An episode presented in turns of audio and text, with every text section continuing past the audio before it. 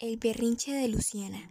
Luciana vive con su papá y su mamá. Varios domingos en la mañana su abuela la lleva al parque que hay cerca de su casa, en donde hay piscina de pelotas, resbaladeros y muchos niños con quien jugar.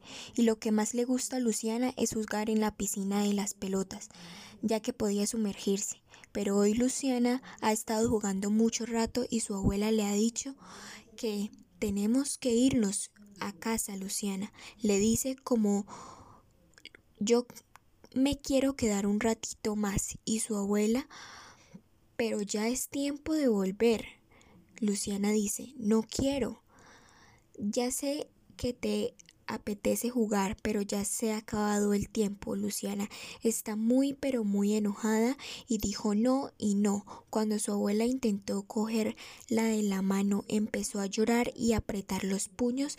De pronto su cabeza empezó a crecer, a crecer y empezó a hincharse como un globo enorme y empezó a flotar y su abuela cuando vio que iba por los árboles la sujetó. Uf, Qué alivio. Cuando Luciana sintió la mano de su abuela, sintió alivio porque sentía miedo a las alturas y como por arte de magia su cabeza se desinfla, se desinfló. Y cuando Luciana estuvo en el suelo se calmó un poco. Vaya Luciana, ¿qué te ha hecho enfadar tanto? Es que no quiero irme, quiero seguir estando en el parque. Pero el rato de estar en el parque se ha acabado, hay que ir a casa. Luciana se fue corriendo al sofá donde estaban sus papás a abrazarlos. Hoy en el parque me dio mucho miedo de salir volando. Su papá le dio un abrazo y le dijo, tu abuela estaba a tu lado para ayudarte. ¿Y me va a volver a pasar? preguntó Luciana. Cariño, cuando te enfades es algo normal.